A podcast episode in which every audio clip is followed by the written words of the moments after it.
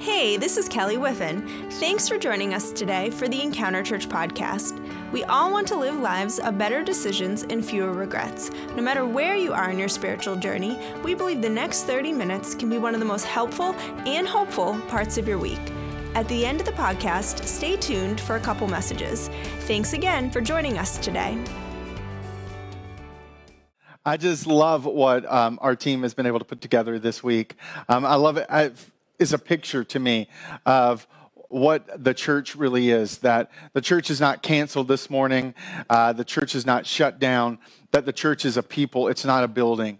And that scattered around, that collectively we come together, that we can create and we can be a part of something so much bigger than any one of us. And so, for those who you just saw on the screen and for those behind the screen who made it possible, thank you for being a part and, and showing us of what it looks like to be a part of a church. For those who are joining us today, thank you for being here, whether you're new to Encounter Church or whether you call Encounter Church your home. I'm so glad that you've chosen to join us this morning for Easter. My name is Chris Causey, and let me be one of the first people, hopefully, first person outside of your household to tell you Happy Easter. Um, growing up, one of the things that I remember noticing when I was younger was uh, the word okay. The word okay was one of those weird words. I, I have kind of this, I get drawn into things that just kind of spark my curiosity. And I noticed one of the first times I saw the word okay that it, it seemed to be an abbreviation. Or I actually remember having a conversation with um, an English teacher around this. Like, is this, is the word okay an abbreviation or is it a word? And they're like, yes. And I'm like, well, which one? And they're like, yes.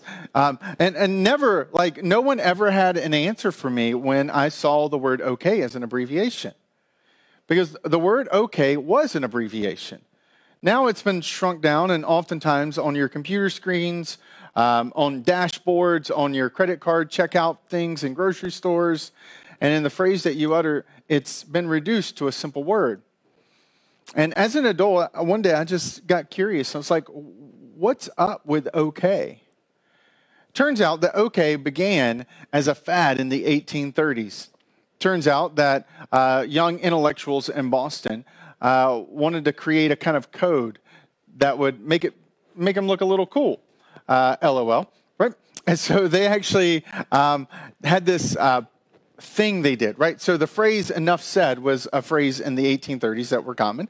And so what they'd do is they would take the word and they would slightly kind of uh, misspell it. So enough said became enough said. And then they would abbreviate the misspelling. And so if you were happening to be talking to your friend and they gave you enough information, you could say KC, right? And one of the popular phrases that was going around 1830s was the phrase all correct. And what happened was they misspelled it to all correct, which then was abbreviated okay. And this caught on. Uh, Van Buren's presidential campaign used the phrase okay a lot. Um, and then the Telegraph came along and took it to a next level. And now um, it's probably one of the most recognizable words um, in any language, if not the English language. And it's arguably the first word that was ever said on the moon when we landed. Now, the thing about okay is I think it's somewhat similar to maybe how many of us think about the word Easter. We know what it is. Uh, even if you didn't grow up in church, no doubt you probably know what the Easter story is. But my desire this morning is that you and I would have a deeper understanding of why the Easter story matters so much and why the Easter story happened in the first place. And to take you on that journey, I want to take you back to a moment that was a couple thousand years before the moment Jesus rose from the dead. It was arguably one of the most famous moments and recognizable moments in Israel's history. It was the moment when Moses encounters a burning bush. Now, Moses was a man who had grown up in Pharaoh's household. He, as an adult, discovers the fact that he's, in fact, an, an Israeli, that he's Jewish, and that his people his real people are enslaved to the very people that he grew up calling um, his parents and his loved ones. And so it creates a bit of a tension, and Moses tries to start an uprising that completely fails. And in the course of that moment, he runs out into the wilderness and he spends the next 40 years of his life as a fugitive. And then one day he wanders in the wilderness on the backside of a mountain that's called Mount Horeb. And there, on the side, is a bush that's burning. But it's kind of an oddity. It, it's burning, but it's not being burned up. So, because Moses is essentially living his COVID 19 life, because he hasn't nothing else to do, he walks over to this bush because it's a little different. Um, and so, as he walks over to the bush, he gets close and the bush begins to speak to him. And you see, God is using this bush, this very ordinary thing, to make this extraordinary announcement. God's using this burning bush to grab Moses' attention.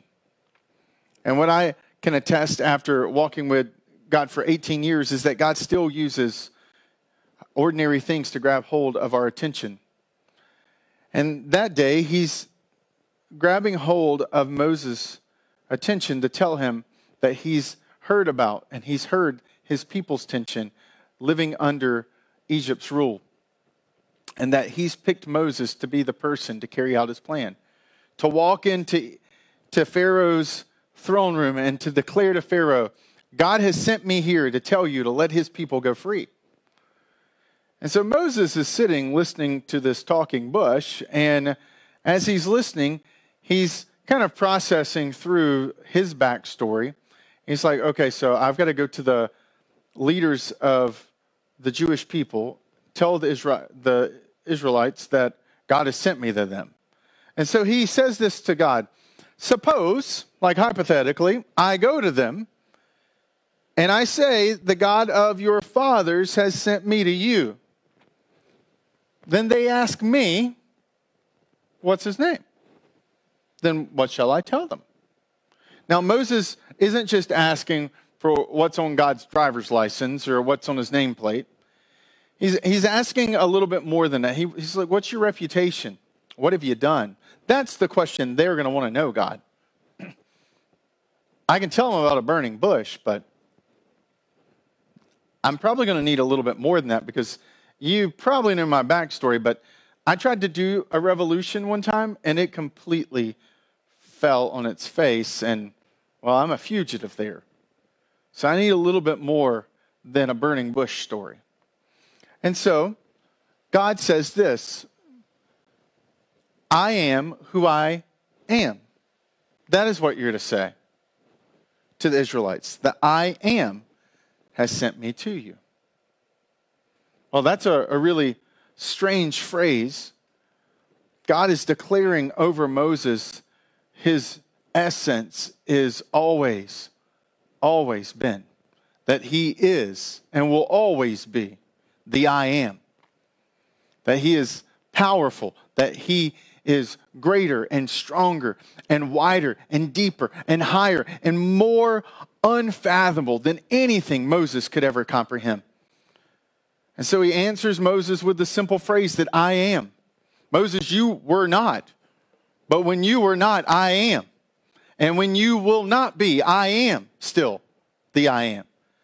It's a declaration of his infiniteness, his power, his majesty, his glory. He says, Moses, Moses, I formed this mountain with the words of my mouth. I made the oceans with the movement of my words. I sparked the universe with just a phrase Moses, I am.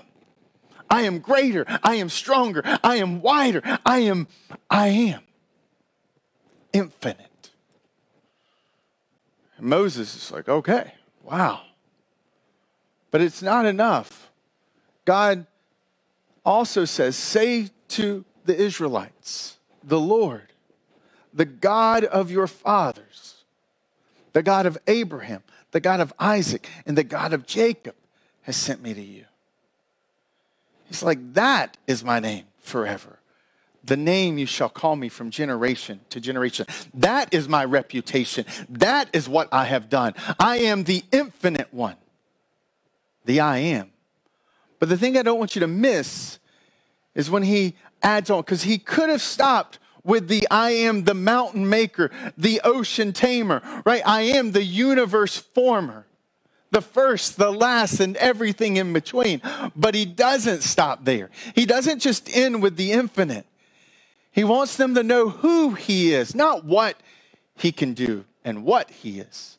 And so he makes the point to add to his nameplate that he is the God of Abraham, the God of Isaac, and the God of Jacob. And this is profound.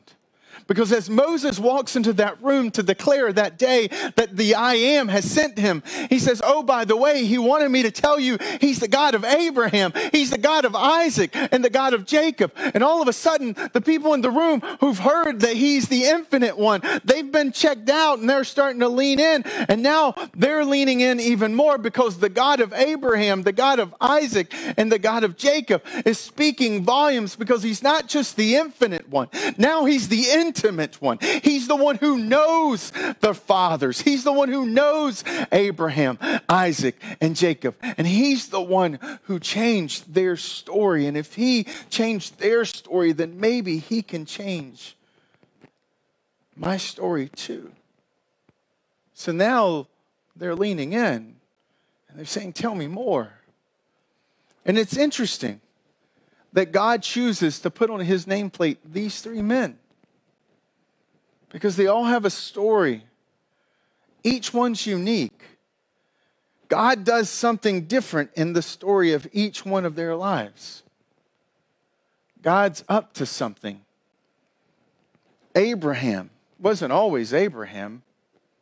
Most of his life, a majority of his life, in fact, people called him Abram. And when they said Abram, it was a reminder of what he lacked he and his wife Sarah, they were way past any years of having children. And in the ancient world, not having kids, it had a special weight of shame attached to it. And not just shame, but sustenance, because to have kids, that was your social security plan.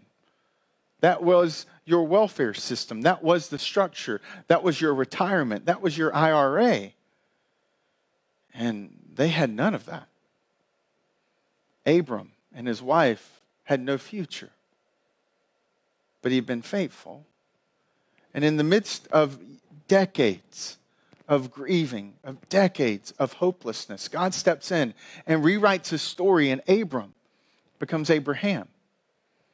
Isaac, who's a coward, whose life is marked by choices that's reflective of his chicken like nature. God steps into his story and redirects the course of his life. And then perhaps the most startling of it all was the God of Jacob. Now, Jacob, Jacob's name literally meant hill grabber, which was a kind of an, an idiom. It meant uh, deceiver, manipulator, thief, liar.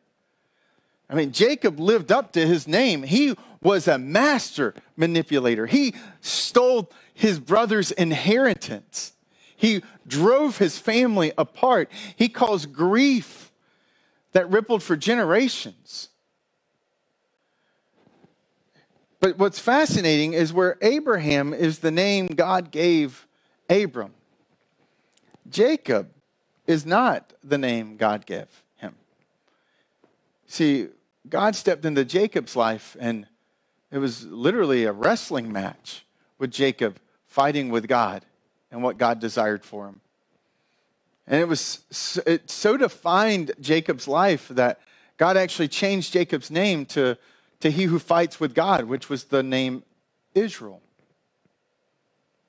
Israel was Jacob's new name, and in fact, all the Israelites would come from his family. That's why they were called the Israelites. And yet, when God chose to give his calling card to Moses that day, he doesn't say the God of Abraham, the God of Isaac, and the God of Israel. He says the God of Jacob. You see, I think in that room that day, there were probably some people who they, they heard the infinite one. That's good. All, everybody claims they've got the infinite God. But that God's probably not interested in me. The infinite would definitely not be interested in me. Because if he's infinite, he probably knows what I've done. And when they hear the God of Jacob, they hear that God is for everyone, not just certain someones. Because Abram, well, Abram was faithful to God. Isaac was, he was a coward, but I mean, he wasn't a criminal. And then Jacob, Jacob actually was a criminal. Jacob destroyed families. And yet, he's the God of Jacob too. Forever and ever, God was going to put on his calling card, he's the God of Jacob. And what I love about the God of Abraham, Isaac, and Jacob is it communicated then what it can communicate today to you and to me that the God of Abraham, Isaac, and Jacob is still in the service of giving people who feel like they have no future a future. He's still in the business of taking people who feel trapped in their present, who feel crushed by the realities of today, and he gives them a hope for tomorrow. He's the God who steps into every single circumstance. He's the God who steps and pursues after every single one of us.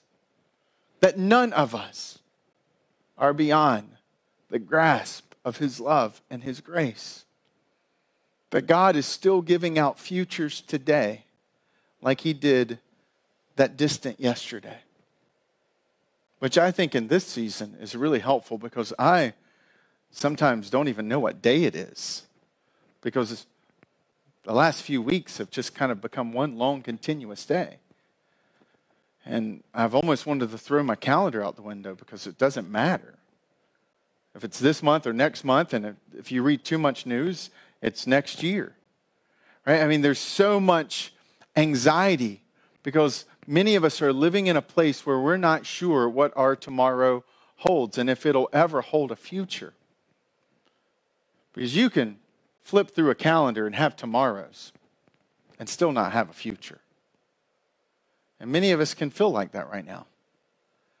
And what I love about the reminder, the God of Abraham, Isaac, and Jacob, is that you and I can have a future regardless of our past and our present. He's the one who's still stepping in and transforming stories. He's still stepping in to everyone who opens the door and who cries out to him. He's the God of Abraham, the God of Isaac, and the God of Jacob. He's not just the God of our successes, He's the God of the failures, too. He's the God of those who don't feel like they're enough. He's the God of those who feel like the world has forgotten them.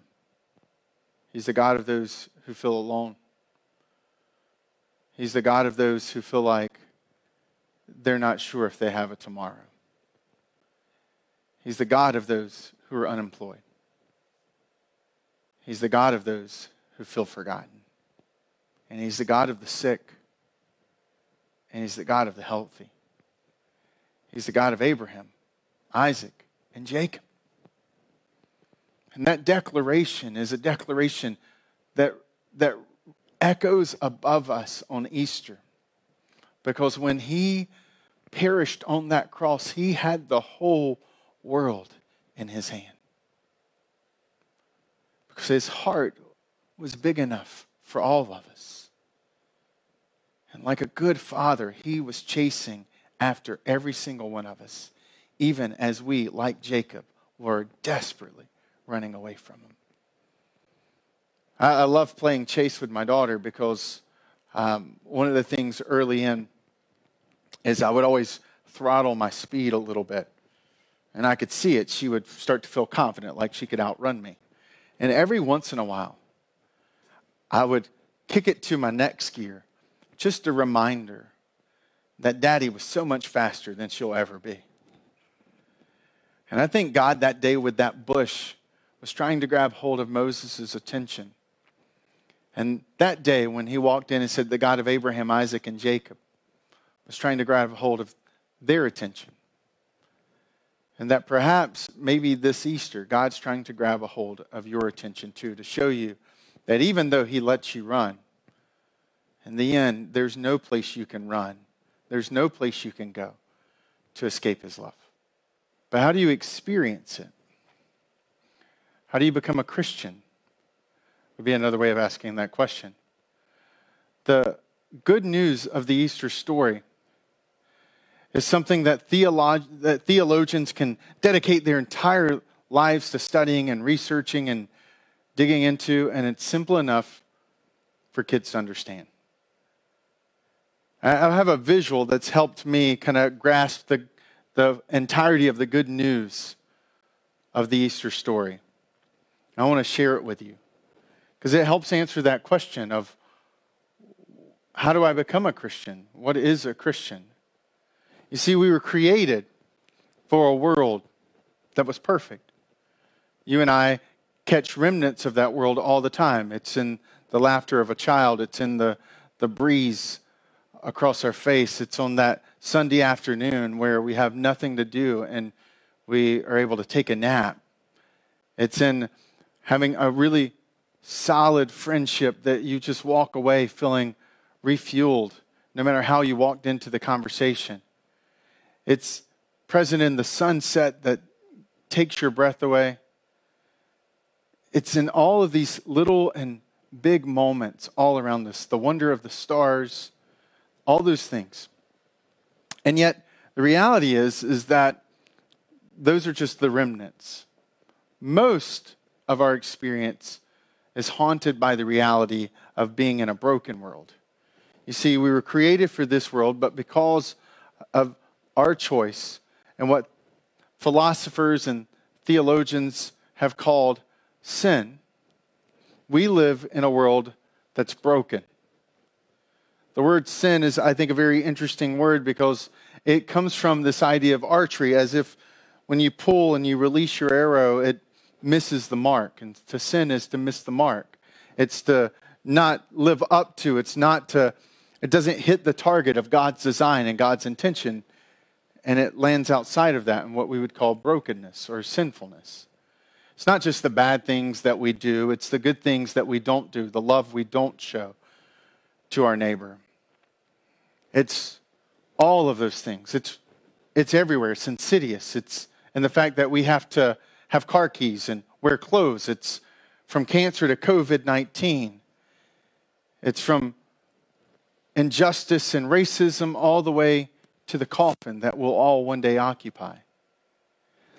And that the divide between where we are and where we were meant to be is an infinite one that we can't cover. But we want to and we try. It comes out through our pursuit of other things that we think are going to fill us up. It's in the pursuit of, well, if I just make enough money, if I just have a big enough house, if I just have the right degrees on the wall, if I have just the right, you know, office or title, then I'll be happy. Then I'll feel full. Then I won't feel empty. And yet, each one of those, eventually it wears off and the emptiness returns and the desires reawaken and we fall into the trap of thinking the next thing is going to get it for me. The next relationship I get into is finally going to complete me. C.S. Lewis said if we find ourselves with a desire that nothing in this world can satisfy, the most probable explanation is we were created for a different world. And our desire and our pursuit takes us away for the ultimate design we were meant to have. And this is a place of constant struggle. And for thousands of years, humans lived with the reality of being broken and having no way to repair, of being spiritually disconnected from the God who created them.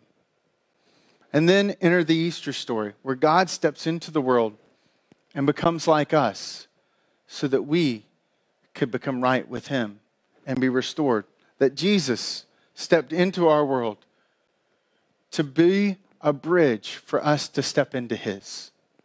Because He was the infinite one, because He was the God of Abraham, Isaac, and Jacob. He created that bridge for us one that we never could create ourselves.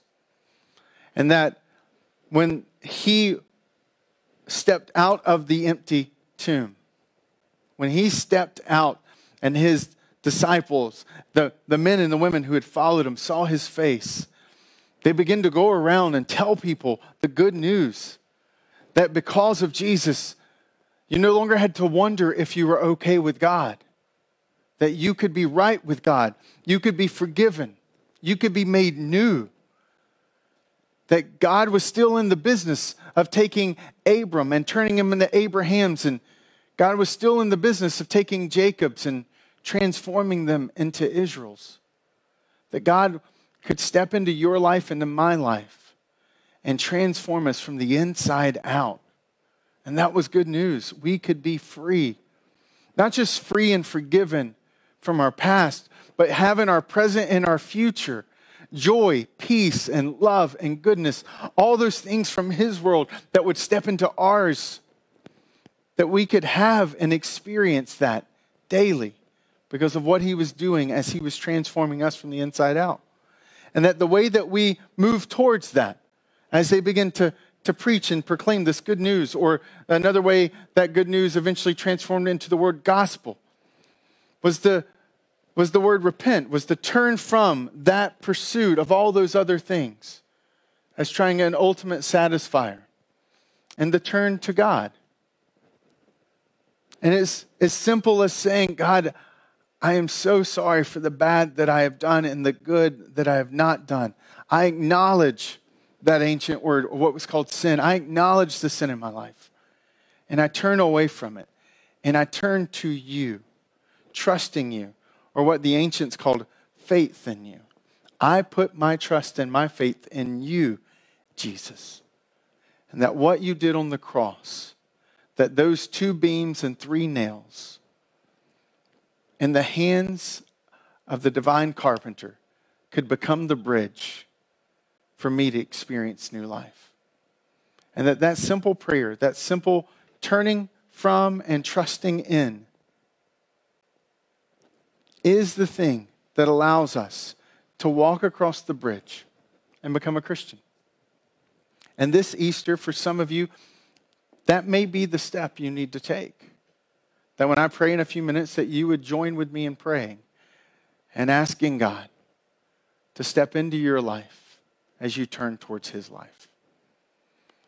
And that for those who stepped into this day, who've already stepped across this bridge, that you would be reminded today through the Easter story, through the hope that He brings, that even when our life and our circumstances are not okay. That we're okay because of Jesus.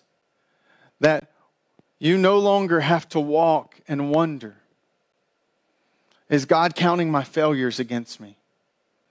Is God counting my struggles against me? That you would be reminded today that you serve the God of Jacob, who on his nameplate is a reminder that no matter what you've done, no matter who you are, He's still chasing after you.